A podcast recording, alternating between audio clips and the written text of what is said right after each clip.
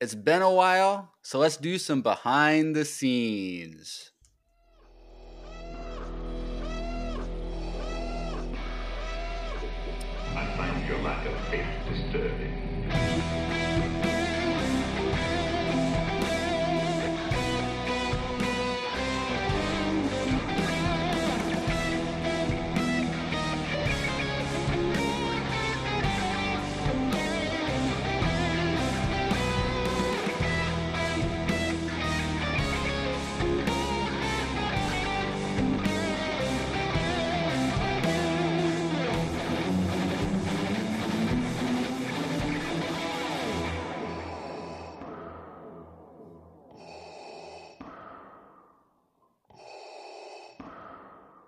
Everyone, welcome back to another behind the scenes tastic episode of Empire Radio. I'm Jeremiah, I'm Drew. and we are back with Light and Magic episode 2. Wait, wrong button. Oh. All right. Well, so we did the first episode like last Years year, la- like two summers ago, I think, something Whenever like it just came out, I think we did it like when it got released. And we something like the first episode, and we were like, man, it ended on it was weird, it was like a documentary, but it ended on a cliffhanger. It was kind of weird, and I guess we weren't too excited to go to the next one because it's been over a year since we've. why visited. didn't we ever go back? Because we're stupid. We'd rather do Ewoks than some. Because this episode of this thing was great. This Oh my gosh. thing. It's so good. like even my wife was like, "Wait, so George?" Like she was asking all the questions about George Lucas, and I was like, Because I learned something about George Lucas I didn't know. Well, I I think We'll get- we'll get into cool, that. We'll, we'll get Like, into that. But I told my wife, I stopped it. I'm like, can you just watch this? like, why are you asking me questions when he's telling you the answer? right. It was funny. That's what she loves doing that stuff. Yep. So if you like documentaries, or even if you don't like documentaries, I think this Light and Magic one is a really interesting format and how they do things. And so the Light and It's Magic really on well Disney done. Plus. Um, we did the first episode. This is the second episode. So we're gonna kind of go through it quick, kind of like some talking points. It's probably just kind of like random talk. We're not gonna really have much structure, but if you want more details, so the first two episodes are about the making of A New Hope, and it's super interesting. I learned a lot of cool stuff, especially with this episode too. So there's that. But before we get into that episode, we got some two news things, kind of. Well, one news, one fun fact about us, type of thing. But Oh, Cool. today, on the 29th of November, was Spotify Wrapped. And so if you're on Spotify, you got notified of all your statistics from this year on Spotify. And as creators that we have our content on Spotify, we get fun facts about us. our audience. And so uh, you guys. We got some cool last okay last year's facts like the ones that they gave us were way more cool than this year. We only got a few like interesting things. But one this year our audience has grown 30% That's pretty cool. that's that's a lot of people. So this year Mhm. 30% and which is interesting is of that 30% 77% of those people have been international people Wow. So here's so our top five, like most followed new followers from our international audience. Number one, Portugal. Hi Portugal, what's up? Hello. Mexico, That's dope. Mexico, cool. Austria, Brazil, and Singapore. so All right. you're new. So we have hundreds of new followers from around the world that are following us. Hey, send us a voicemail. Like Yeah, for heck? real. like at the end of every episode we do our voicemails and if you're from one of these countries or if you're new this year and you're from another country dude just send us a voicemail we love to hear accents we love to hear you say may the force be with you in your language super cool so get on that we'd love to hear from you Yes, do that. We would love that. And that's so cool. Like I would have never thought Portugal. Or brazil or singapore like mexico i get because they're, Mexico, they're our neighbors to the south and We, so we can knock on their door. we can knock on that, their door um, Oh, or, we yeah, could just walk or we could just walk across the border because there's not a lot of wall there or fences. Um, but yes, so that's cool. Also, our the amount of content that we have posted last compared to last year, we are six percent more, which is about like one more episode.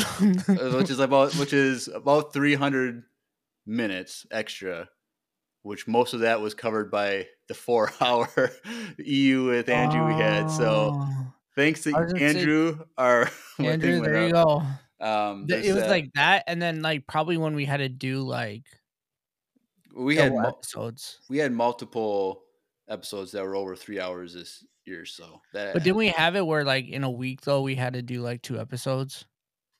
there was, and then we had Star Wars Celebration, which we did like five episodes that weekend or something like that. Mm-hmm.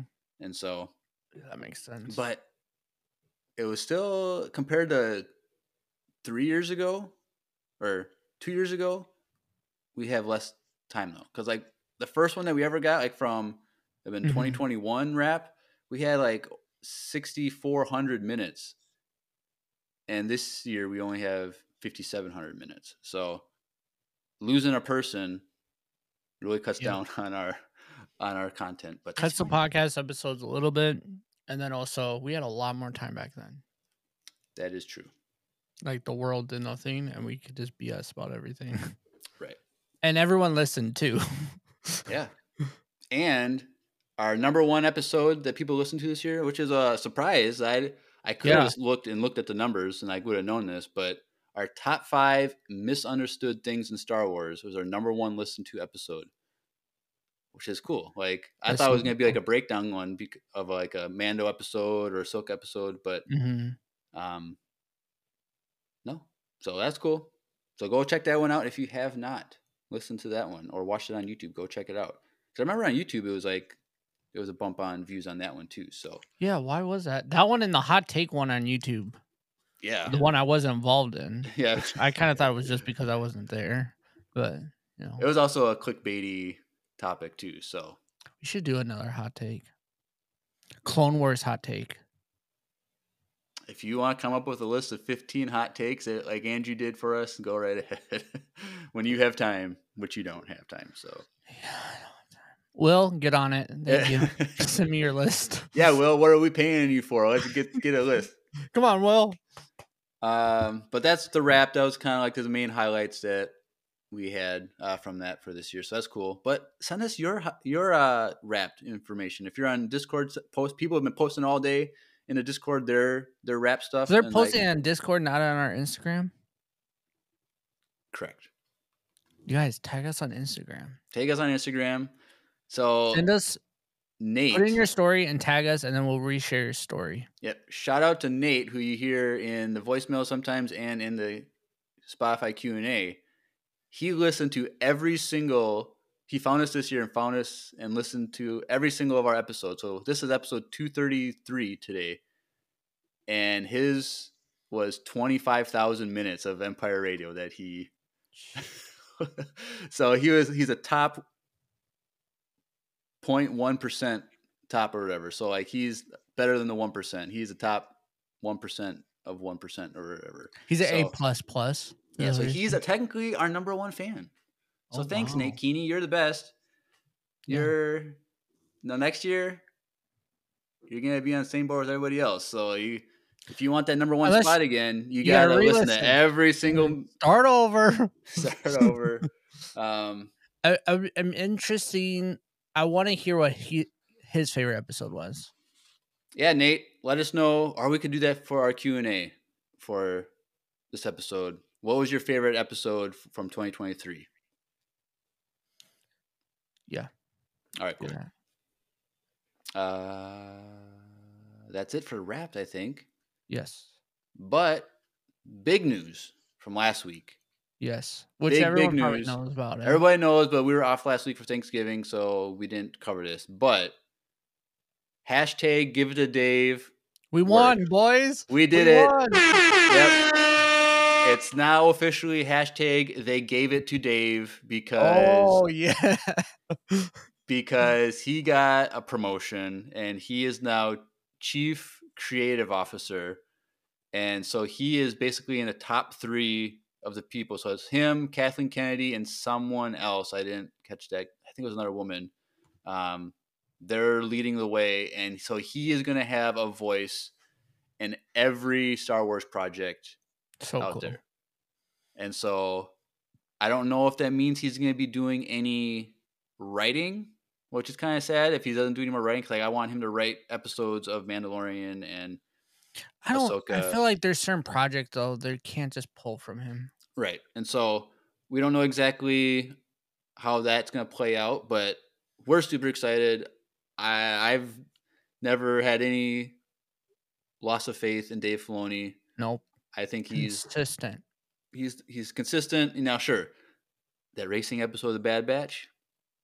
Worst Sorry, thing- but they're not that great. But so I'm just excited because now there's going to be a more central person involved in story making, and that's going to be really good for like the Mandoverse stuff, moving towards a movie and the Thrawn movie and all that stuff.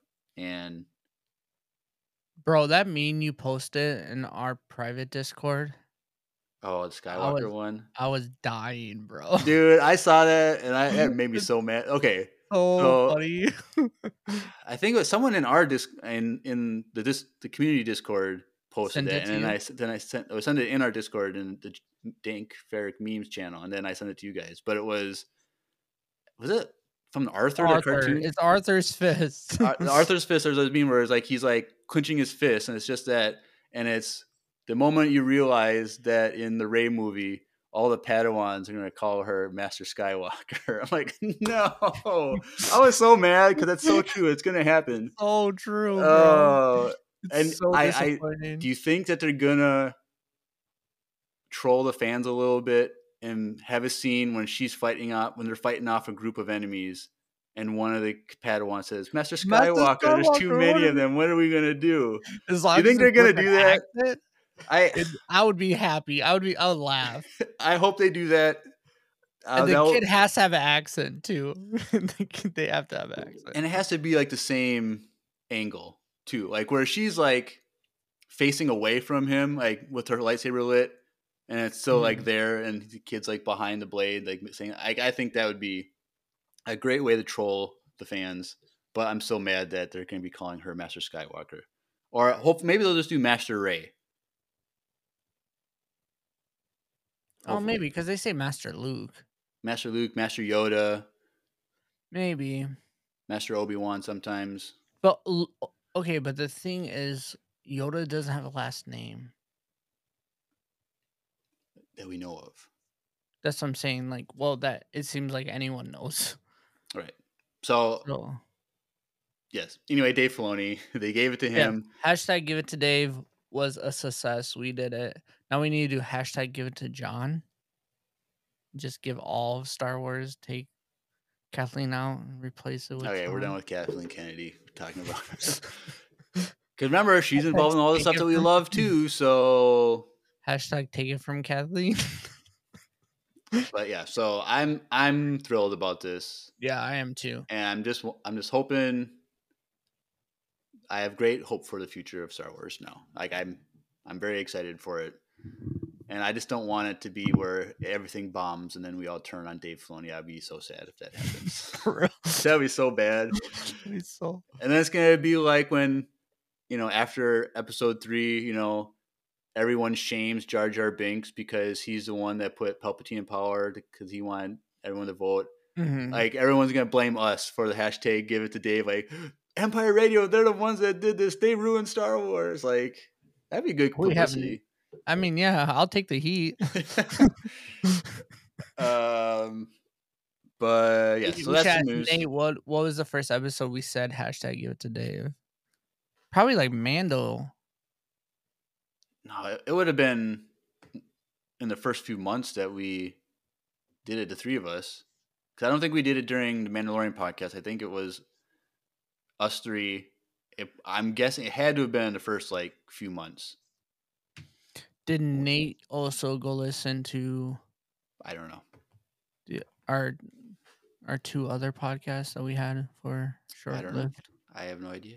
I could go click on the wrapped on those ones and see what We should shoot. I logged shit. into them the other like last month, and there's like almost no views on them as of late, just because Well- I've been inactive. But Yeah. Because I had to log into them because they were like, oh, Gmails that have been inactive for X amount of years are gonna get deleted. They're, they Google announced that, so I was like, well, we have emails for those podcasts, so I might as well just log into those that podcast. Bro, I have probably have so many book emails that I made to get free audiobooks. Don't tell the public about that, but anyway, that's, Anyway. that's the news. Hashtag they gave it to Dave, so that's cool. Yeah. But let's talk about some behind the scenes of behind the Hope. scenes. Yeah. So this one episode is called "On the Bucking Bronco" because George Lucas says that line in this episode, Mhm. and yeah, basically they almost got the whole movie canceled because of how terrible production was, and that's basically this behind the scenes, which is kind of Mhm. interesting. But we learned some cool things about George Lucas, which is weird that they didn't bring this up last, like in the first episode. The first episode is pretty much about ILM, if I remember correctly. Right. Because it was kind of mainly like the start of ILM and like them trying to like make the miniatures and all the sets like Mhm. smaller, like whatever. Um, and then this one's kind of like the like George Lucas comes back from the filming of like the people, like actors, and comes back to the United States, and then them him coming back and finding all these the production that they've been doing at the same time with like the miniatures and creating sets and stuff was behind, and it's just kind of like the chaos that ensued. But we learn how George Lucas got involved in filmmaking, and so he was in a car crash when he was a teenager. Did you know this? I did know this. You did? I didn't know this. So he was in a terrible car crash when he was a Mhm. teenager driving his car. And it was in the paper. So this was in the 1960s or whatever. And like the Mhm. picture of the car was wrapped around a tree. Yeah. Like it was in, like fully elevated in the tree, wrapped around it. And he survived that. Like he woke up in the hospital and the nurse was like, Good news, you have both your arms and both your legs still. like, I don't know how he survived that, but he did. And he said, because I at this point, like, he was just kind of like, like flunking school and doing terrible and like being rebellious. And this car crash basically like said, he's like, uh, I survived this. So that must mean I'm here for a reason. I'm going to take life a little bit more seriously. So, Which and like when he said that in this episode, he started tearing up in this documentary, which Yeah, was like- really really cool. but It was like crazy. really powerful moment.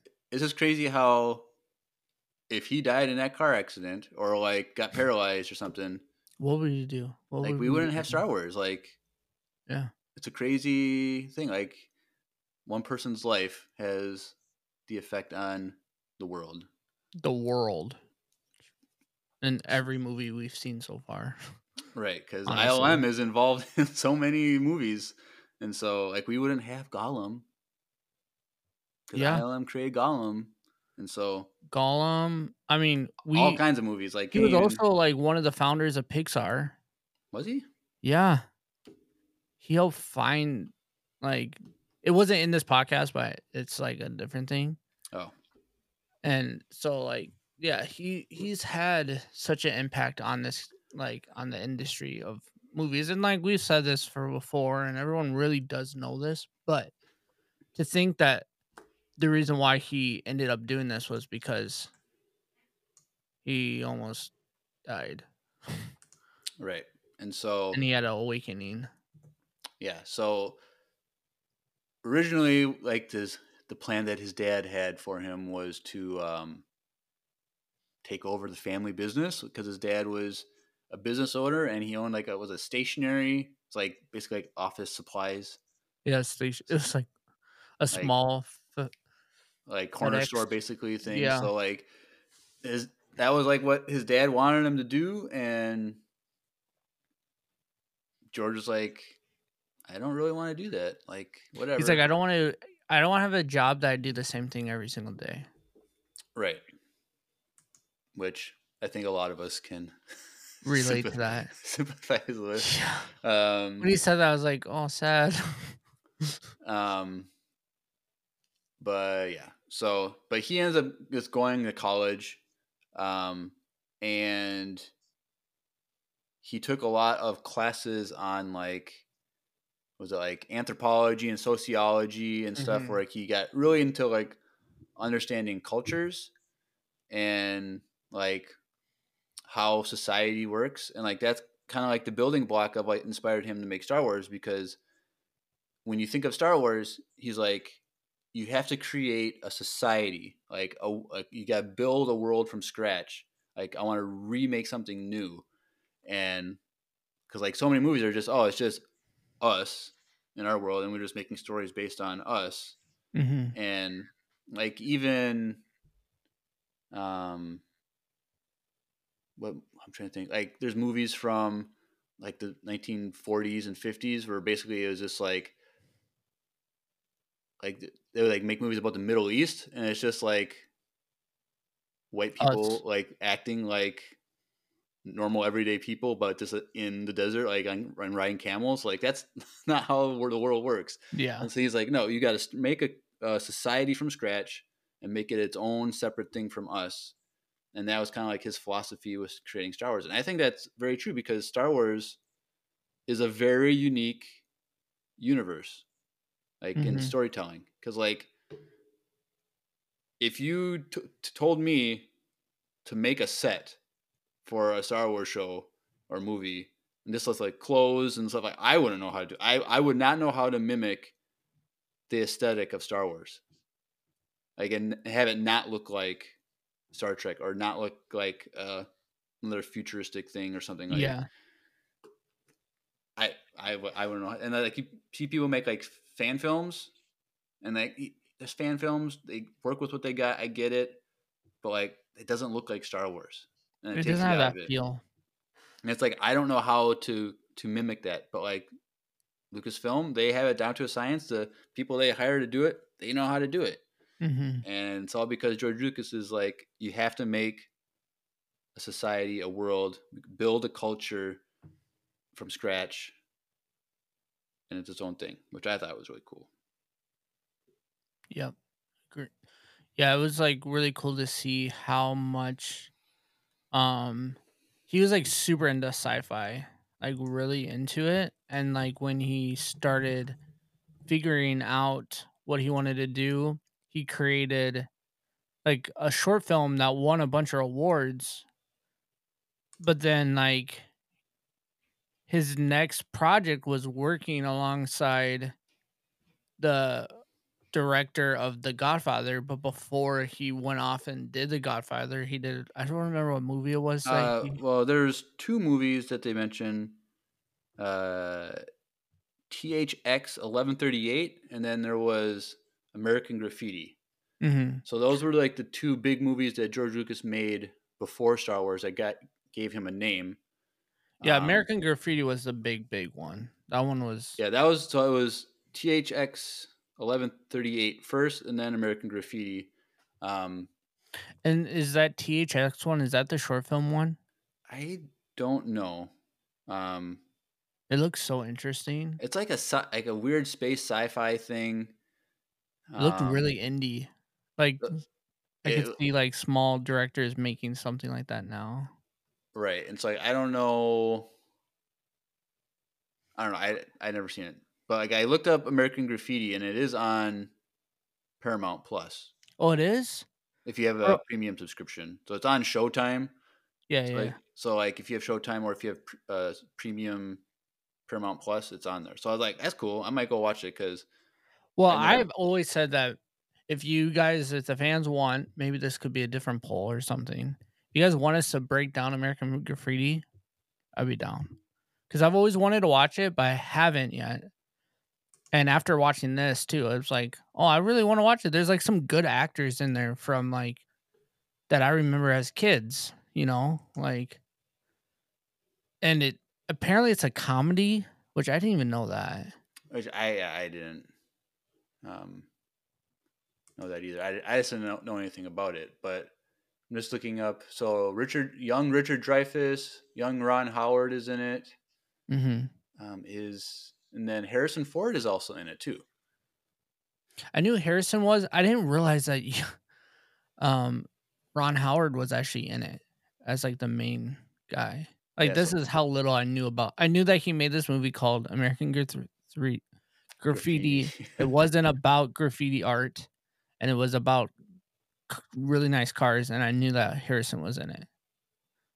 It was like one of the first movies Harrison was in. and Richard Dreyfuss, he's a big actor, but like he's not really. I don't know. Is he still alive? I'm gonna quick look at this. He's still alive, but he's super old. He was he was the the the, the dad in What About Bob? Mm-hmm. That's Richard Dreyfuss. If you haven't seen What About Bob, go watch that movie. It's really good. But Yeah. yeah. So those movies got so so American Graffiti was George Lucas's kind of like experiment of creating a society because like he's like I want to create an aesthetic and it's all these super nice. Now we see them as classic cars Uh huh. and but these this was the 19 late 1960s it came out in 68 i think so a lot of these cars are only like 10 20 years old or something like that at this point Yeah.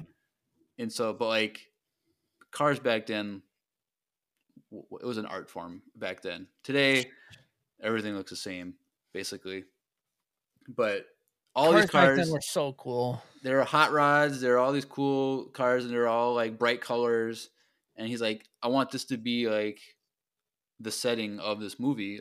And he created that look. And i think that that one won best picture Yeah, I think so. And like what was cool about it was like Ron mentioned in this documentary, he's in it. And he was talking about how it took him six months to actually pick the actors that were gonna be in it. And I guess one day Ron said that to him and he was like, Well, it took me about six months to figure out what cars were in it too. So so don't feel offended by that. it did not win best picture but it was nominated for best picture Oh, okay. What beat it that year? uh probably a movie we never even heard of. Let me i can go. So best picture the sting which Oh yeah, that's a g- no you don't. Whatever. Never heard of it. you know what else was nominated that year? Hmm. um the exorcist came out that year. The original exorcist well okay this is this would have been for 1973 when the movie came i thought it was 68 but it was 1973 but yeah i never heard of this thing but Mm-mm. maybe you should go watch it. no Yeah. i've thought about like watching every best picture from every year and i'm like no that's stupid Sometimes they're not that great. Some of the movies they pick, but yeah, it was like really cool, and like uh, American Graffiti was sweet because that was kind of what he did in his childhood. Was like he's like it was a culture where people were connected to their cars and they would just drive. They go they go on rides or and they would just go down the like major road and everyone would just drive and talk to each other in their cars and like that's how you got a girl like it was like a really interesting culture and and i feel like that that kind of was like the culture in the 50s though Yeah, And people just people actually 60s. had friends in real life and hung out with Mhm. people in real life, and so it's a thing that we have lost in our society is real life, person to person friendships. And so, kids, Yeah. if you're listening, invest in real life relationships, oh i thought you were gonna say invest into a hot rod or that too. buy a hot rod find But- another friend that has one and just start cruising Put more effort into real life people because we're built to be in relationship with people. So community community. Groups. So definitely do that. Get off your phone. Stop listening to us. Go hang out with a friend. oh lord no introduce your friends to us yes, and listen to get to And sit together. listen and- in, in a group on in a your, nice in your car while you take a drive, Yeah, there you go.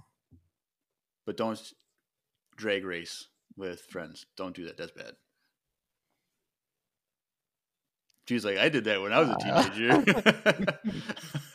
um, but yeah, so from this, like with the whole idea of like building a society and like creating something, uh, he said something to make a new mythology, and that's like what he wanted to do with Star Wars. Like when he kind of presented this idea, like he wanted to create this new mythology, but like no one bought into it, like no one cared. Mhm. And so what I thought was really cool was the way that he got like these studios to like and producers or whatever to buy into this new mythology that he's trying to create a space opera.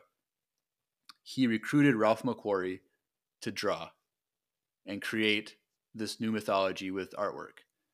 And so this is where we get all those cool drawings. If you look it up, Ralph McQuarrie concept art for Star Wars, like all the the whole Star Wars aesthetic, the world that we know, came from Ralph McQuarrie. He made these designs, and this is what convinced studios, whatever studio it was, was it Fox or twentieth? Yeah, 20, 20 like whatever the 20th Century executives there, like they saw these, and that's what they bought into. Like mhm. it's they created a new mythology through these this artwork of, by Ralph McQuarrie, and today it's still being used for Star Wars. Like I was gonna say there's multiple things that we're getting that are like loosely designed off of Ralph McQuarrie's designs, and like, yeah, like- even like those all those small clips that are at the end of all the Mandalorian of like scenes, the artwork. art, like the spiders, Yep. like that we got from Mando, like that se- season two, episode two, like those were directly taken from a Ralph McQuarrie drawing. hmm Uh, Zeb from Rebels, Yep. Was he was the original Chewbacca Chew- design, Chewbacca design. yeah. and they just made him into a Lasat for Rebels. Like hmm so, all these designs are were are still being used, and it's cool. So, um, There is a Ralph McQuarrie art book. is you there? can get. Did that, yeah. is that new? Uh, no, I think it's been out for a little bit. I I, th- I want to say Andrew has it. Really? I Yeah. I, didn't know that they had one, but I that's something I'd be interested in just to look at. That'd be cool. yeah like it's like a like a a long book and you can just like look at all the pieces and there's like a little story about every single piece you did like I want when the Mandoverse is done with the Thrawn single Mhm. movie, not a trilogy, um, Mhm. that they have all the concept art, like all the stuff from the credits and the other extra drawings that they had. It'd be cool to have that in a book. The Mandoverse concept art. they have that it comes out every year every season that they have had there's a book about all the art Is it? It is. yeah I didn't know that. But it's yeah only you like can collect them it's only they're like at 10 Target. it's only like ten pages per like. oh like they go they do the whole concept art of all the episodes Well, I did not know that. with the storyboards and Well, stuff Well, either way, hopefully at the end of the Thrawn movie, they come out with like a whole volume of everything. It's like Mhm. 500 pages. Like that'd be cool just to look through. go through Yep. But yes. So this was, you know, leading up to the trying to make the movie. So then it kind of like time jumps ahead a little bit. So because like last the first episode was they're showing all the production of them trying to make all the models and miniatures and stuff like that. And so it kind of popped back to the end of that story from episode one mm-hmm. and as because like we said earlier george lucas was out in europe and tunisia and stuff like that filming with the actors and this picks up when he comes back to this. And so they said that they were given two million dollars to make all the props and all the miniatures and stuff. And they used five hundred thousand dollars to create ilm at this point. And so like a fourth of their budget was just to create a company Well, and Lucas said that he spent almost two million dollars out of his own pocket from American Graffiti. It was like a hundred and like it was a million like and five hundred, I think he said, of his own personal money from American Graffiti to help create ILM too. Mm, I missed that. I don't know. Yeah. But yeah, so he comes back and they're so far behind. Yeah. Nothing's done. They said only three shots have been filmed at this Mhm. point. And they said that in the last episode Yeah. too. And so he's comes back and he's freaking out. He's super Wouldn't you be too though? Well, yeah, like he's super freaking out. He's becomes overwhelmed because there's so much chaos on in the studio, and he like Thought he had a heart attack. ha- thought he had a heart attack, and he went to the hospital, and they're like, "We don't know what's wrong." Like, have you been under any stress lately? He's like, "Yeah, definitely," and so that was that. Like, he's like, "All right, I gotta, we gotta figure this out." Blah blah blah, and which I, I feel like I remember this a little bit from the first episode. Maybe they did it, but like they really focused on this episode. But they had a rough cut of the film made that they wanted to show the executives or whatever, and it was just like footage from World War II flights, like plane, airplane flights, like they're just make from movies or whatever. They And they said just- it literally seemed like a World War II documentary. Yeah, because they just took these. All right, this, p- picture this as a Tie Fighter and X wings or whatever. Like this is this kind of like what this scene will look like: them chasing, fighting, dogfighting, and and like the executives were not impressed at all because one, you can't really see the new mythology that they're creating with these real life planes. Um, Well, and it went from like color images to black and white footage. right. Like I wouldn't be either. You put two million dollars, and back then two million dollars was a lot of money. Like they do that just like on like the food budget for like Yeah. a movie now. So Yeah. it's like, but they said the the one thing that like impressed the the producer, uh, the executives or whatever was like because they only had three shots done from the studio, and what the one was that they talked about last episode, but they focused on here was the escape pod that they filmed, like when Leia leaves, like for whatever reason, the executives really like the escape pod being launched out into space. And right, all right, this is cool. Keep going because they were about to shut down the whole movie. Mhm. Um, and but Which they're is like, crazy too, because like we that's a scene that we're just take yeah, for granted. yeah, like, who cares? Like, whatever. and so, but they had to get their act together. So George Lucas and his team, or whatever, they hired I forget the one guy's name, and then some girl, lady named Rose. Mhm. and they're like her interview was like George's like, Do you know how to write in shorthand? And can you start Monday? And she's like, Yes and yes. And that's how she got the job. And her job was just to follow George Lucas around and write down everything he says. Mhm. And then she helps with the other guy that they hired to make a production schedule to like lay it out. Like, this is how much time we got. This is what we got to get done. Boom, boom, boom. And they had to create new ways of creating, doing a film because this is like all new technology, all new concepts.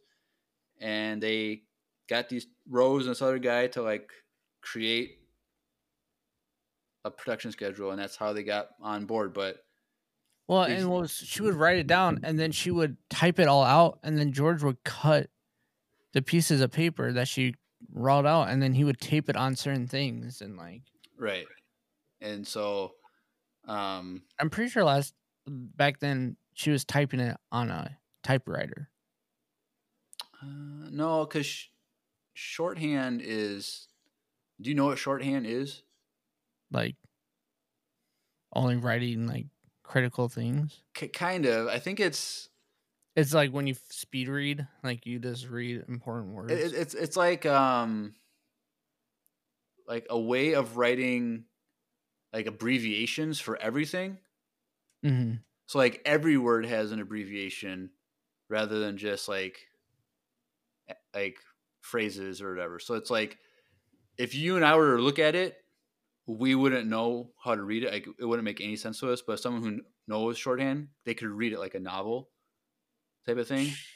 So it's just like it was like when people like write text like JK, LOL. it was basically like that, yeah.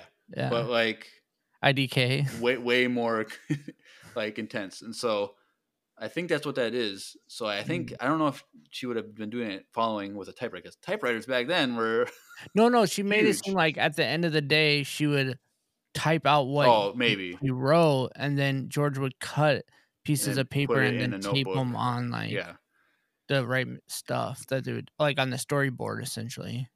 right So she would probably translate what she wrote while she was walking around with him all day, so that he could actually read it. right. And so It's stuff's like, yeah, it took it took a woman to actually organize and make this movie happen. I was like, oh, okay, make makes sense to hashtag me. Give it to Rose, like, apparently. apparently. Um, but yeah, and then they mention like the one thing that they had to do to like because they had they were working like 18 hours a day. So the one thing that they had to do to get through every day was have a coffee break every day. And they're sponsored. They were sponsored by Wesley Andrews Coffee and Tea, just like we are, which is crazy. Wow, Which is it's been so around that long. Did you know that? Yeah, even before you were born, it was already start started. So, um, so if you want to drink the same coffee that George Lucas drank in 1976, try Same spon- roast, everything. same the same roaster too, right, Drew? Yeah, Same roast. uh, Wesley Andrews Coffee and Tea, they're a sponsor. If you want to get a discount on some great coffee and or tea, check out this commercial. Hey everyone, Andrew here. I'm pleased to tell you that the sponsor of today's episode is Wesley Andrews Coffee and Tea. If you don't know anything about Wesley Andrews, you definitely should. They're an award winning coffee roaster and shop in Minneapolis, Minnesota, and they make fantastic coffee. The awesome thing is that whether you live in the Twin Cities or not, you can get their coffee beans delivered straight to your door by ordering them online. They even have a subscription service that ensures you never run out of amazing coffee. If you've been looking for some new coffee to try or a way to elevate your normal coffee routine, now's your chance. Head over to wesleyandrews.cc, use the code Empire Radio, that's with a capital E and a capital R with no space at checkout, to get 15% off your first purchase of any bags of coffee or a coffee subscription. I can't think of a better deal. Get 15% off some great coffee, support a small business, and support your favorite Star Wars podcast. In the words of Emperor Palpatine, do it.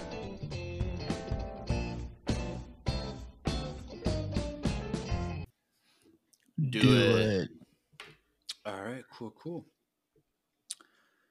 All right, well, so in my notes, I don't really know what this means, but because you just watched it before we started recording, but I they said something like they had the Star Destroyer model, and it's like when they saw the Star Destroyer, like they based off production off of that, or something like the workflow, like they plan from that. Like I can't remember what they meant by that. I don't know. Do you remember what they said?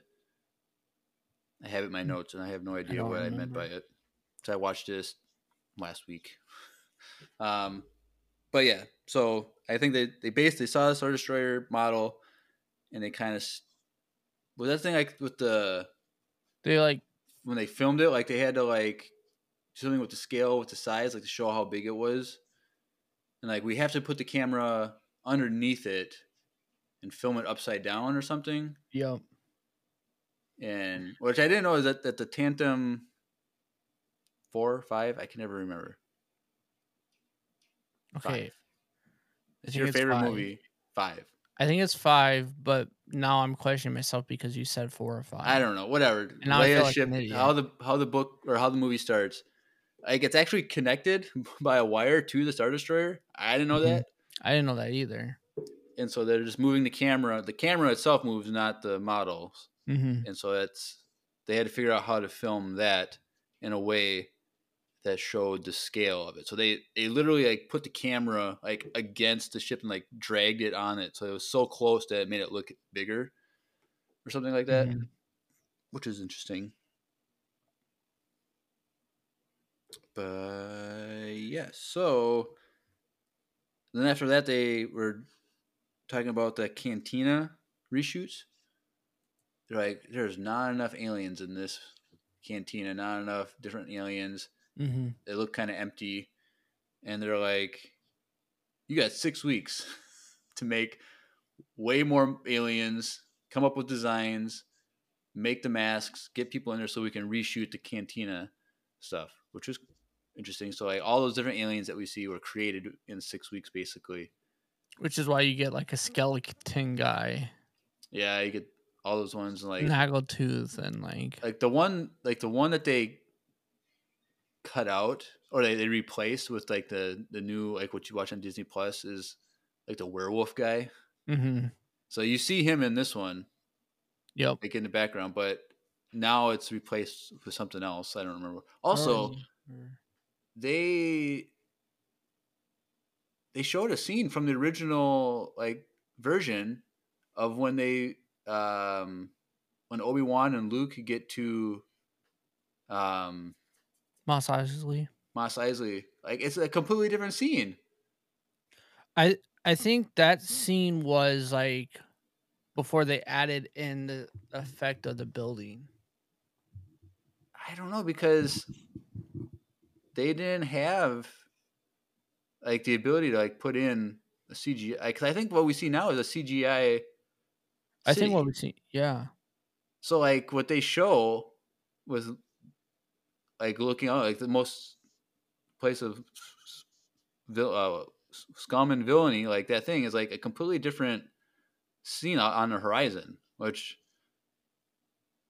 maybe you're right. Maybe it was something like before they added in some sort of overlay of putting in a city or something, matte matte painting or something. But I like this does not look familiar at all. And I'm like, oh, this is probably from the original cut because there's a lot that they've added in and changed with CGI in the what we Mhm. see on like the Blu-ray versions and then what's on Disney Plus, which yep. I'm surprised they haven't released The original, the original stuff. I would cry, and we would watch them again and You break them down. Maybe you because you can go on YouTube and people have Well, like the, the side-by-side comparison that you can watch. when I used to like watch, I used to every May fourth, me and my cousin would use we. I had the VHS box set, the three box set. I still have it, and I had a VHS player, and we would watch it every year. The original three on VHS, and it was the un, the not the updated one. The pre-1997. Yeah. So you got like the the original it was the original box set before the HD one. So you you had like a different song at the end of the move on episode 6. You had like Jabba's palace that dun, dun, dun, dun, dun, that song. Yeah. That's not the original song. This is a different song in there. Oh, it is. Oh. Yeah. Like there's like a lot of things. There's a lot less fake looking creatures in episode four that you see walking around. Like there's like Right. only one bantha. There's not like a group of banthas. Right. And it, Like- isn't there like um like a wampa arm like where like you see the the the arm of the guy like in the thing like it's it, that's in the original like where you see the where they didn't the camera it he put his, he put his hand into the for into the scene further than he was supposed to and you see the end of like the glove of the I don't glove. remember that, but that wouldn't surprise me. like I don't remember that part. But then like there's also like um I don't know, it just feels a little less full, but and at the same time it feels more realistic because there's not a lot of like poor CGI and right especially the New Hope one. Like you don't get the the um uh Jabba the Hutt and Hondo scene is like Han. completely not even Han. in there. Yeah. Or yeah, Han, sorry. That that scene's not even in the movie. right So but yeah and so and then from this they added the claymation for the hollow chess game mhm. which is cool i, I it's cool they, they added it extra because originally what they were thinking of doing was just filming people and like putting the camera far away so it looked like they were smaller. But they're like, no, Mhm. that a movie just came out. Like some other like space movie came out, and they were playing a chess game, and they used like a large giant chess set, and it was just people in costumes, and it looked like a chessboard, and it made it look like this is what they were using. We're like, no, we can't copy what just came out. We got to do something new. So they did the claymation, and so that's cool. That they Yep. just kind of like made that up in the moment to like do that, which is cool. And I think that was like another six weeks to like make these designs and then film it. Just for like the brief scene that's Right. in. But now it's like the standard of like now every time it comes up, we see those same creatures, Mm-hmm. um, which is interesting. Um, and then they ended with stuff about the Death Star, and they said they almost cut like the executives wanted to cut the whole Death Star bombing, like like attack, like they wanted to get rid of that. There's like, all right, we're uh, no, it's too much, too much work. The movie is you go in, rescue the princess, and that's it, which would have been crazy to do because then like that would mean like the second movie would be when they destroy the Death Star, and then it would just like change the whole, like it would change the whole because they would have to revisit it because Leia got the plan to Death Star at the beginning of the movie, so it's like yeah. they would have, would have shifted the whole rest of the, like the trilogy of how they would have done it. Like Mhm. rather, we would probably wouldn't have Hoth because it would just be it would just be the Death. Maybe they would start with the Death Star run, Mhm. beginning of that, and then Luke would get a message from Obi Wan, be like, "Go to Dagobah," or something like. I don't know. They could have done that, but who knows? So that that was cool that, that it almost got cut, and the only reason the Death Star has the trench ring around it is because they needed a way to show the X-wings and stuff going fast because they needed s- stuff on the sides to show how fast Yeah. you're going. Like if you're going through a canyon, they're like, yeah, when you're flying a plane through a canyon, it looks like you're going a lot faster than if you're just flying above ground because you Mhm. are seeing things move by you fast. So it's like we have to put a trench around it just so we can f- make it look like when we're filming on these sets that it's going fast, which is I guess I made it might have known that already, but I didn't. I mean, it makes sense too, because like even after that, like Top Gun, they do a lot of like. There's a lot of movies since then that use cannons and like small quarters to make things seem faster than they actually are. Yeah. And so what is cool, which I didn't know, was the entire like trench run is made up of they made six different like design panels of like the texture of the the trench like all the different like pipes and all the whatever Mhm. but they like made a million of those molds, but then they just cut them up into different ways, and then just randomly rearranged them so it didn't look like it was repeated over and over again, which is interesting. Like I want to go back and like do it in slow motion, but like okay, there's the same set of like three bars in a row yeah, or yeah, something, but they just cut them up and like changed. Like connected them to different pieces, and then like changed, like rotated them ninety degrees on this one, and like they did that for the whole trench run scene because they uh, that it was just six different sets that they had, which is hmm which is cool.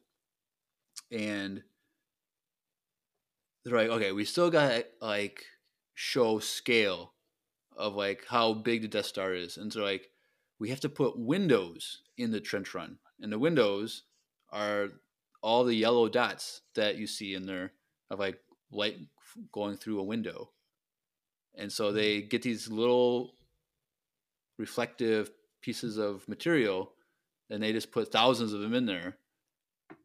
Yep. And then the guy that was like did that like showed so I guess George Lucas's wife at the time was working on this film and Yeah. she like looked at camera footage or whatever and she's like these dots are too too big. You, you- got to cut them in half and make them smaller. so they had to take out thousands of these little stickers So crazy, bro. cut them in half and then glue them back on and then that's the small little yellow windows of light that we see in the trench run to show scale which is kind of funny. That's George's ex-wife, or did ex-wife. She didn't pass away or anything. No, they got a divorce, so or whatever. So Separated. that's cool Right. that they worked on it together. Um, and the last thing that I have in my notes was when they were filming the trench run thing, like they had to move the camera fast. Also, 'Cause you can't just have the walls. Like you have to like they didn't have the ability to speed up the way we can speed up it's like times two speed or whatever. So they had to attach a camera to a truck. They put this long Death Star trench run set outside, and they're like, we have to go 30 miles an hour to get the look that we want. So it's just them with the camera down in this trench on like a beam, whatever, cross beam or whatever. And they're just going back and So forth. cool. Just, I'm like, this is so So janky. cool. It's so like janky and like But it's like, if they like that's how you had off, to do it back off then. just a little bit, like he Hit like, a pothole.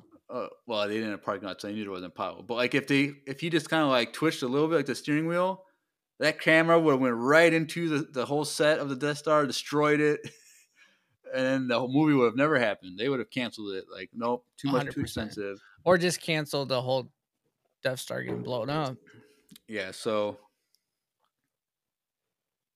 I thought it was crazy. And then they, they George said, uh, it might this might have been a hyperbole. I don't know if he meant like for real, but he said like they're still editing the sound like the day of the release or something like that, which I don't think is true because you have to send out the film to theaters and stuff. So Yeah, that one makes. Or is it just like the private re like the first release? I I don't know, but even then you can't edit that sound export it in quotations. I don't know how I, I don't know how they do stuff. Bro, when you forget that all this was re- filmed on film, film, physical film. and like you, there's like like pictures in throughout this documentary, and there's just piles of film on the ground Yeah, from like all the retakes, like just layer like looks- looks like- piles. it looks like a uh, Easter basket like Yeah. like piles of it. exactly. I don't know how they like, found what they needed to find in that pile, but so crazy. Yeah, exactly. Like they had to go through every single thing and like cut it here, place here. Like it was a crazy time back then. so much harder back then, bro. And there's still like people that like like modern films that they still try to do it on film to get a certain look because there's things you can can't do Yeah. in digital It's like, filming. it's like the same where like like my wife's super into her old film camera. And she like Miles's birthday pictures, like she was taking them with her old classic camera with the flash. Uh, But when you look at the photos though, it takes you back to like when we were kids and we looked at pictures of us as little kids that our parents took. And it does have some weird like nostalgia feel feel to Can you still bring that to Walgreens or something to get? No, there's like How do you? no one that? really does anymore. For a while, like Walmart and Target used to still do it, but they don't really. I don't even think they do it anymore. There's like uh, this company that Steph sends it to, like in Bloomington, that Oh, like they just develop film, and then like you get it, and then you also get like a digital copy. Right. So you get like you can request for the prints or just the digital, and then she gets the digital and posts it all up on like Facebook and Instagram. Like it was off of a camera, but it was off of her actual film camera. It's really cool. Like it has like a weird feel to it. And like the funny thing is like you know how many pictures that our parents had to take of us to make sure we were cheesing the you know like now it's like take it all right everyone cheese. Oh, you didn't look. Let's like redo it. Like you forget that you could do that. There's so many pictures of Miles like uh like making faces and crap. Well, they So have. funny. You see that commercial that they have now for like some camera, like uh, like smartphone, where like, you take pictures and you can like take the head from Oh, this yeah. picture and put it on the body The new, the so it's new like the new Google one. You can literally take someone's head off and give them the better head from a different photo and make it on one photo. yeah, like that wasn't a thing back then. And then, like you you'd print your pictures, bring them to Walgreens or Target or wherever, get them printed, like and have them back, and you look through them, And like, you remember sometimes like the person taking a picture, like their finger would be covering the Oh, lens yeah. a little bit. finger or like like I remember when I first started at Target, and this was a long time ago. Like right when I started college in like 2011, I worked at the Target downtown, and I worked in the film department because my brother, older brother, just worked there, and he would he would tell us some weird stories. He would pictures that he had to develop, and like I don't even want to know, dude. I don't it's even. crazy. Some of the stuff was like, don't you realize other people see this because they have to like develop this? I don't think they knew. I think they thought they just put it in a machine and it puts them in an envelope. after they print it out. I don't know, dude. it was crazy. Good old days, man. So they released a film, and it was the highest grossing film of all time at that point, which was like seven hundred eighty million dollars or something like that. Which Mhm. is like, if you don't make that much now, you're like you're not making money at all. Like, No, but compared to up two million that they put in this film, plus some extra plus stuff, whatever extra stuff. So it's like it made a lot of profit. a lot of but because if you think about that, well, let's just say, like, they the extra. Let's just say a big number, ten million dollars they spent on it, which is way more than they probably did. Mhm. I could probably look it up, but like making seven hundred. Chat, help us out, Will. How much? Seven hundred million dollars more, like that's seventy times Back then too. So like now, if you know they spent two hundred thousand, two hundred million dollars to make a movie, you know a good one like the top grossing movies of all time, like two billion dollars. That's only ten times hmm what they did. So like, um, Like, think about that, bro. What was the movie that finally broke that? Oh, it might Wasn't it the last jet? Or no, like right or No, I think it was L- the Lion King. That I think the, sense. the Lion. I, I can. I'm gonna look it up. yeah, we gotta look this up. Will our mod is like sleeping or something. I don't know. So I know. So I, I sometimes look up like. So let's see, because on this, I look up this thing. So okay, let me go back up to the top. So this Wikipedia page has like it's a list of highest grossing films, and so it has a, this monetary wise, but then they have like ones adjusted for for uh, inflation Grow- and stuff. Inflation. So right now, the highest grossing film of all time is the first Avatar movie. Two point nine billion dollars. Second place, Avengers Endgame at two point seven. Um, and so if if I scroll down to adjusted for inflation, the original Star Wars film is actually only f- number four of all time Mm. at adjusted three point four billion dollars. If it was Oh. today, so that- that would have been uh, seven hundred million dollars more than our current top highest grossing film of all time. So what's in the number one? Number one is from 1939, Gone with the Wind, Uh, at 4.1 billion dollars. Is if, we're- which is crazy. Gone with the Wind. When's the last time you seen that movie? Mm, I don't think I've ever seen it. Your mom never made you watch that? No. Oh, sounds like you had a better childhood than me. so I'll, I'll just go over this list. So number one, Gone with the Wind. Number two, Avatar, which which is weird that they adjusted that, but it's I guess it is 14 years difference. Uh, number three, Titanic. Number four, A New Hope. Five, Avengers Endgame. Uh, number six, The Sound of Music. Number seven, E.T. the Extraterrestrial. Number eight, The Ten Commandments. Number nine, Dr. Zhivago And number 10, The Force Awakens, actually. I knew cool. Force Awakens was up there. it is up there for like um highest grossing stuff too. So, but two Star Wars movies in the top ten, adjusted for And one of them's by Disney. But right now, Star Wars: The Force Awakens is the highest grossing Star Wars film of all time, and that was right now it's number five in history, and it, but at its peak was number three. Dang. I knew it was up there. And it was just dude, the hype behind that movie was so real. Yep. S- I Uh, missed that. Star Wars: The Last Jedi is currently number nineteen. Um, is there any other Star Wars? Rise of Skywalker is number thirty-seven. Rogue Oh, One is Rogue One. forty-one.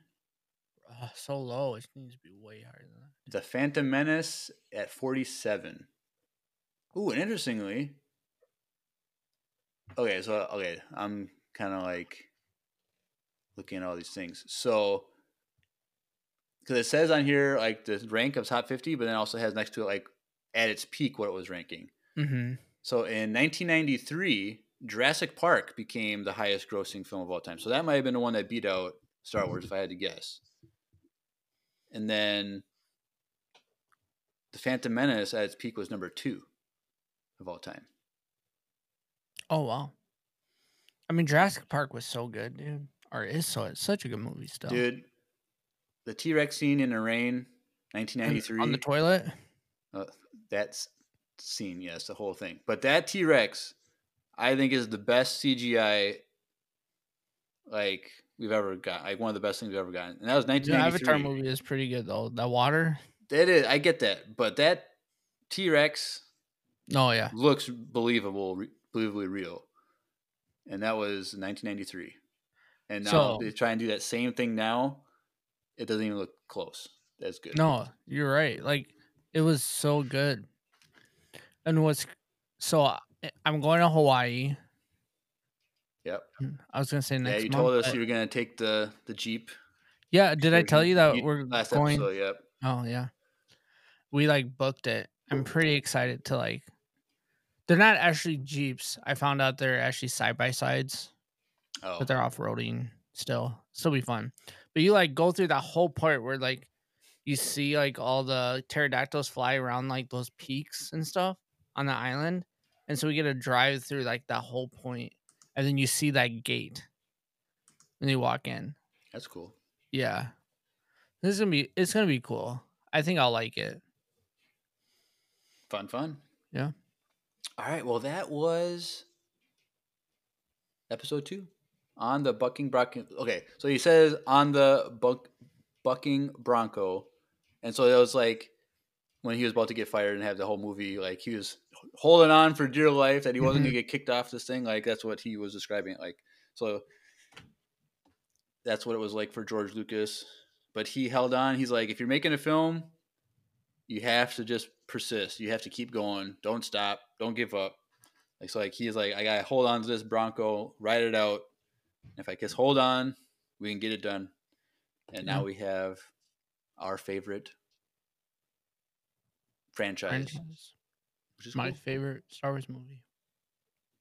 Yeah, Even the first half.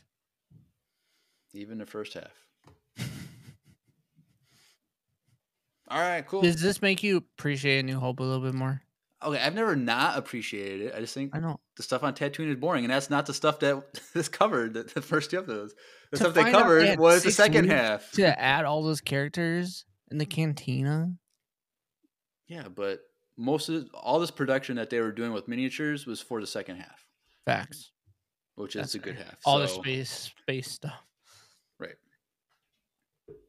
Dude, th- that scene though when they like didn't have like the sound effects or like Oh, any yeah. of when they're running through and and Han's like well they're chasing the stormtroopers the other way and it's just like one little spark and then there's no noise. It's so funny.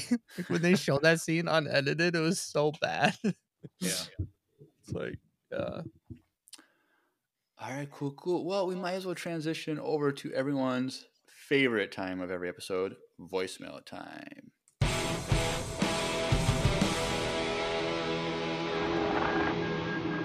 It's voicemail time. All right, cool, cool. All right, we have two voicemails tonight. And so, first up, we got one from Lucy. Ooh. So, let's take a listen. Hi, everyone. It's Lucy stopping by to wish you all a happy Thanksgiving and just reiterate how grateful I am for all of you guys. I recently had my 50th episode of For Light and Life, which is so incredible to me. Hmm. And I honestly would have never done anything like that without having found Empire Radio. I have made lasting friendships in your community. I have been inspired to take fan fiction in new directions. And I've become such a more confident and, dare I say, mature person because of your presence in my life. Meeting you and some of the other listeners at EmpireCon was an amazing experience that I wouldn't trade for the world. I think it's such a powerful thing that a bunch of random people in different places around the globe can find each other on the internet, guided by your podcast light, and connect over this shared love of Star Wars. All this to say, happy Thanksgiving to the best Big Brothers I could ask for, and may the Force be with you. I didn't Don't want make, to don't, cry. don't make Why us cry, crying? Lucy. Gosh dang it, Lucy. Uh, yes. Happy Thanksgiving, Yeah. Lucy, and to your family. Happy Thanksgiving. Thankful for you guys. Thankful for all the people who listen and follow us and Yes. the friendships that we've made and all that jazz. So, yeah, it's good to hear from you, Lucy. And yes, you Yeah. are much more confident and much more mature now. I was I told her I messaged her the other day because I've been uh re listening to our High Republic book reviews and breakdowns because I want a refresher to get ready for Mhm. reading this fourth book that we're doing in January. Guys, if you're gonna Mark your calendars. mark your calendars, January 20, now. January 24th, we're doing the next High Republic adult Read novel. over Christmas break. But I was listening to the episode yesterday, or whatever it was, and in the voicemail section, it was Lucy. She sent in a voicemail that episode, and it was her third ever voicemail. Oh wow. and she sounded so much different. It was kind of funny, but uh, yeah. So yes. So thank you, Lucy, for that. Those kind yes, words. thanks, Lucy. You're the best little sister we could ever ask for. So And I don't have a sister, so there you go. I have a sister, but she's 11 years older than me, so I don't have a little sister. I don't even have a little she- brother. Yeah, true. I was I'm gonna say, isn't she almost as tall as you too? Uh, kind of. I don't know. Well, she's she's taller than most girls, but I'm so tall. She's tall. No, she's probably what five eight, maybe. I don't know. Oh, really? Well, okay. Last time I saw her, I was like, Like five when you did your. I'm Five. five years old. I still remember that day. so, yeah, that's fair. she was Uh, huge back then. she was tall as egg. Uh, yes. So, all right. Well, thank you, Lucy. Next up, we have a message from our good friend Garrett, who's still on adventure, but based on this voicemail, I think uh, something might be wrong. So let's uh, oh no. take a listen. Hey Empire Radio, this is Garrett. I am currently flying through space and I am not being held by the Hutts. There is no reason to look into my location or worry about where I am or what I am currently doing. I have a simple two part question for you. What age would you show your child the Star Wars trilogies?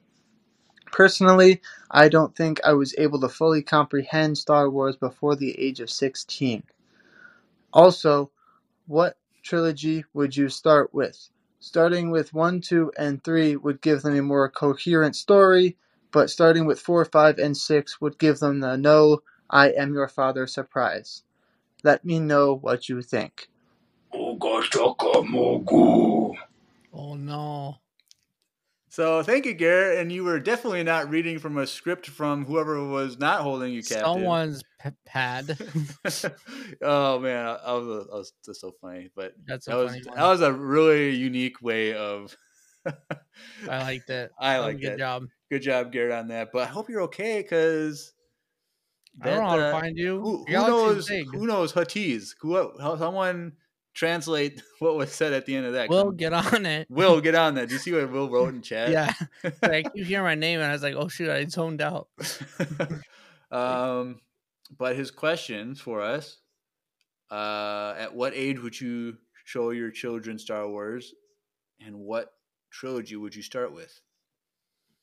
So Well, I he made a good point though. Like, like what age do you you want to show them and like they comprehend it? right. Because So I've already I- watched A New Hope with Miles. So I don't have kids. I don't plan on ever having children. So I can't really answer this. Unless you adopt. Right? I would. I would rather adopt than have a kid, but I'm also not planning on getting married, so I'm not going to adopt and not be married. So that's a whole thing. Whatever. That's a longer conversation. That's a longer conversation. but I, I don't know. I've thought about this like when because people have asked me. I think like my my pastor asked me like what like if I'm going to show my children kids like what would you recommend like how to do it because like I think his oldest son is like seven. I'm like ah Perfect time. I don't know. I I, I want to say like eight or nine is when you should start showing Star Wars because I I I want them to understand at But least to a point. Clone Wars, like you understand the Clone Wars, like the cartoon shows and stuff. Yeah, but it's so. Don't break whatever you I just died. kicked.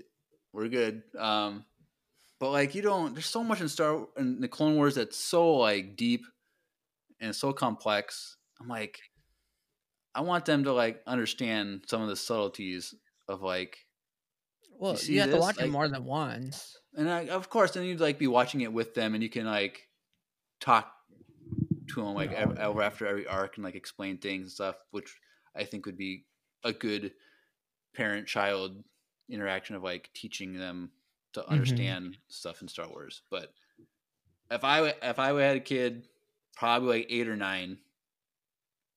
Uh, but you said you already started miles Well, off with Yeah, I've, I've like watched A New Hope and started watching it with Miles, and then he's like intrigued for like a solid three minutes, and then he runs off and plays with his toys.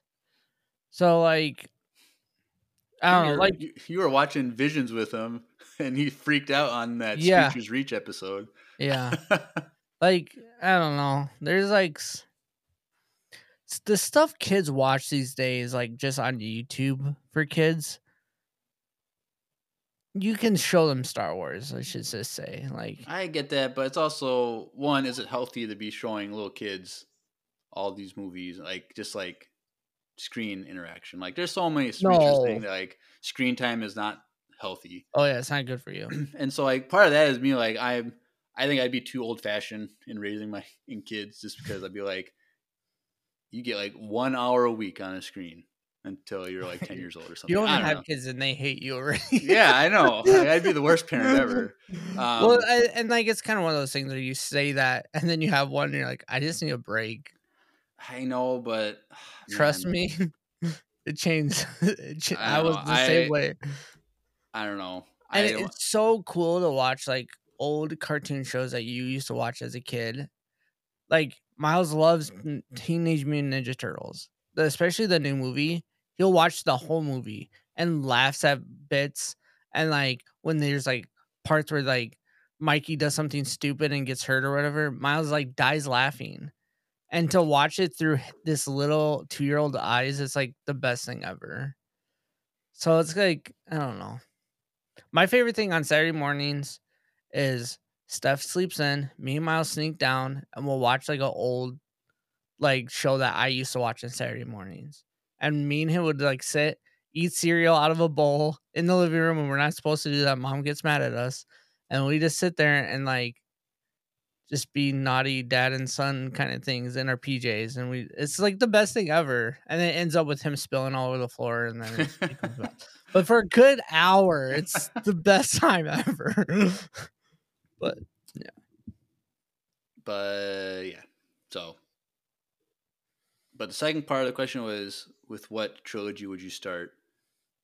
And Yeah. So obviously, you said you s- already started. I would with- I would do the I would do the original. Like when he actually will under comprehend it, I think the original and like getting to the point because the hard part is too like so many kids and everyone knows like Luke, I am your father before they even watch any Star Wars. I think I think our generation that's true, but I think like kids now like they don't know that, and so it's like because you, you I want to can go on say that, but like my like seven year old niece, or not seven, she's like ten now or eleven, but she like knows. She's like, wait, isn't Vader Luke's dad? I'm like, you've never even watched a day of Star Wars in your life. There's that, but that's she's an exception. Like most kids who haven't seen Star Wars wouldn't know that. And like you can go on YouTube and watch like parents like filming their kids like reacting to the father reveal scene and like the kids get get get shocked and like, "No, is that true? No. No." Like like they just freak out like and and that's what you I show want to provide Miles- to Empire Miles- Radio in like t- five years. When Miles is seven in five years, and this is the oldest running top five Star Wars podcast of all time. Still, you guys will see that video reaction. Yeah, you need to film Miles reacting to Vader if he doesn't already know that. But like I, I used to be in that camp where like I wanted people who have never seen Star Wars to like react to the father scene Mhm. so much. Like, but I'm like, I don't think I want to start people out with the. or the the- sibling scene. I don't. I don't. I now I'm I'm full fledged. Watch in chronological order, like all my Yeah. friends that like want to get into Star Wars and ask me like how to do it. I already have a Google Doc typed up with everything in chronological order, all the shows, all the movies with like notes on like when to do things, and so like I'm all about the chronological order. I'm like I think it's Do you even do that with the Clone Wars with the arcs? yeah. I recommend I put the link in there too. Like here's the chronological thing. Because that's Um, how I watched Clone Wars. I watched it with that link of what episode to go to next. Right. And so yeah, I think what you could do like there's there's some people they what they like to do is um like what, do they call it? Like the machete way or something. I can't remember how what they call it, but it's like you watch episode 4, Mm-hmm. then you go and have watch 1 and 2 and then watch 5 and they get the the Vader reveal but they they already know that Anakin is Luke's father, but they didn't know that Anakin turned to the dark side. So they see that Anakin is Vader in episode five, and then they watch episode three And then and they watch watch the fall. So yeah, so it's like, Oh, that, but that's like that. that's way too confusing. No, so chronological all the way, Garrett. That's I'm I'm full fledged on that uh, that bandwagon. Yeah, I don't know. That's I gotta, I, gotta think about it. I got like five years before Miles will actually understand. The thing is, Miles knows Vader. Right. Like he knows that character, because like I have so many toys, and he's the f- first Star Wars character that he knew. He knows Vader, and he knows Mando because I have like a Mando pop on my desk at work, and so anytime he- like his grandpa drops him off to me, he goes to the desk and said Mando, Mando, and he grabs a Mando toy, and then he plays with the IG Eleven. They shoot each other. He makes them fight. Right. So, Cool. I don't know. It's a good question. All right. Well, thank you, Garrett, for that question. It's a good question. Hopefully you're you're safe. Hopefully you can use your space magic or space powers, whatever you call it that one time, to get out of there safe and Mhm. sound. Hope, hope maybe someone will come and rescue you. I don't know. Like we don't know what's going on. This the plot has thickened. Yep. All right. Cool. Cool. Well, Is that it? That's it. No more Oh, wow. voicemails. That's it. So let's go over some social media and we can get out of here for tonight. So, if you're new to the podcast, which based on our Spotify rap, 77% of our new uh, listeners this year from international locations around the world. But if you're new this year, you're just getting caught up, join the Discord. Join us, Mhm. follow us on Instagram. You can all do all that by the link in the description, liinks.co slash empire radio, link spell two eyes, landing page for everything. So join the Discord, get caught up with all the cool shenanigans in the Discord, talking with people. There's channels for everything Star Wars to talk about, anything you want to talk about. Uh, follow us on Instagram, follow us on Facebook, YouTube. We have uh, video versions uploaded to YouTube every week, all of our episodes. Follow us on Twitch where we live stream every episode. So if you just can't wait for the audio version or YouTube version, you can watch the live stream with us. Interact with us. Yep, in the chat, talk to us. talk to you guys and Yeah, be yell little- at Will, and you guys can little- well, yell at Will too. a little quiet in the chat tonight, but that's all right. And then let's see. There's the fan email. If you want to send us a an email, if you want to get connect talk to, talk to us, do that. You can do that as well. Um, we are also part of needlesslynerdy.com, which is an entertainment network that we're a part of. So if you like other nerdy content outside of Star Wars, go check that out. There's there's stuff about like Marvel and like other movies. Like we had Cal on a couple few weeks ago, and he has his own podcast, part of that. So he does all kinds of movies breakdowns and all kinds of stuff. There's stuff for everybody at Needlessly Nerdy. So go check that out. Um, oh, and if you want to send a voicemail, we said, hey, if you're from out of the country, you're new, send us a voicemail.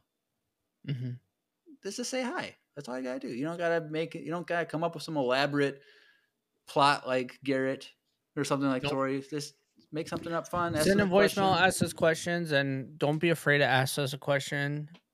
And just because you might think maybe we already got asked that,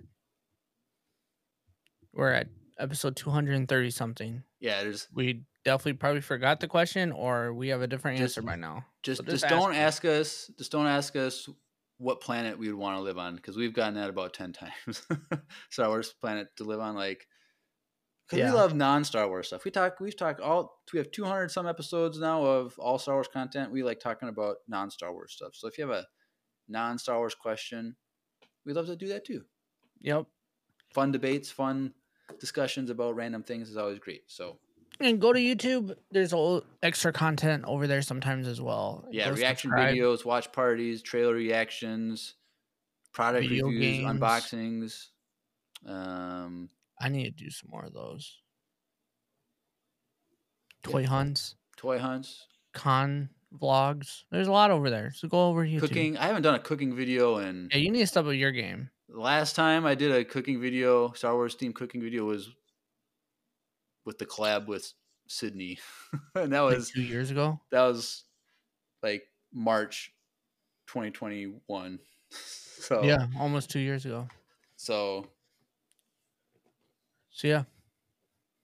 Send suggestions to what you want Jeremiah or to cook. 2022 it was It was 2022 not what. January it was March of 2022, not 2021.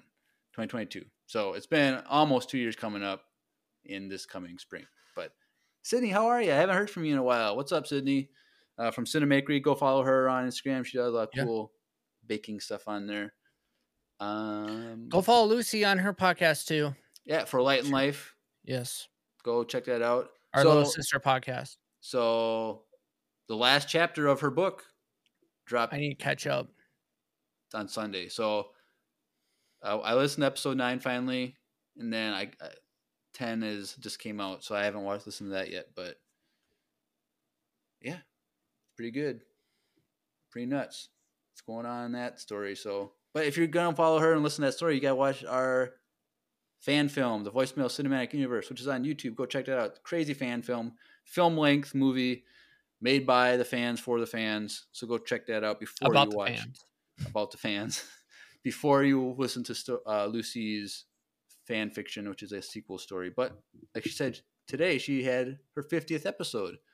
So I think, and then this last episode she was 51. So when after she sent that voicemail in, maybe I think. Mhm. So there's all kinds of stuff on her channel that you can get caught up on too. So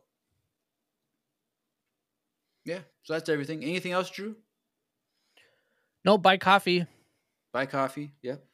Free plug, plug, extra plug for Wesley Yep. Andrews. And so next week, we plan on having an EU with Andrew next week. yeah, Andrew's back next week. So, Tell your neighbors, tell your friends, chat. Yep. You guys better be going off next I week. think the rumor is he's finally going to do EU Luke, which would be a multiple episode presentation I think that's what we're doing, but who knows? He might throw us a curveball and do something else. But that's supposed. I think that's the plan. So get excited for that. Hopefully, it's not another four-hour episode like his last EU with Andrew. But It will that's be. another story. Um, but I think that's it. Drew, anything else? Nope, that should be it. All right, cool, cool. Well, you've been listening to another behind the scenes tastic episode of Empire Radio. I'm Jeremiah, I'm Drew. and may the force be with you. Always.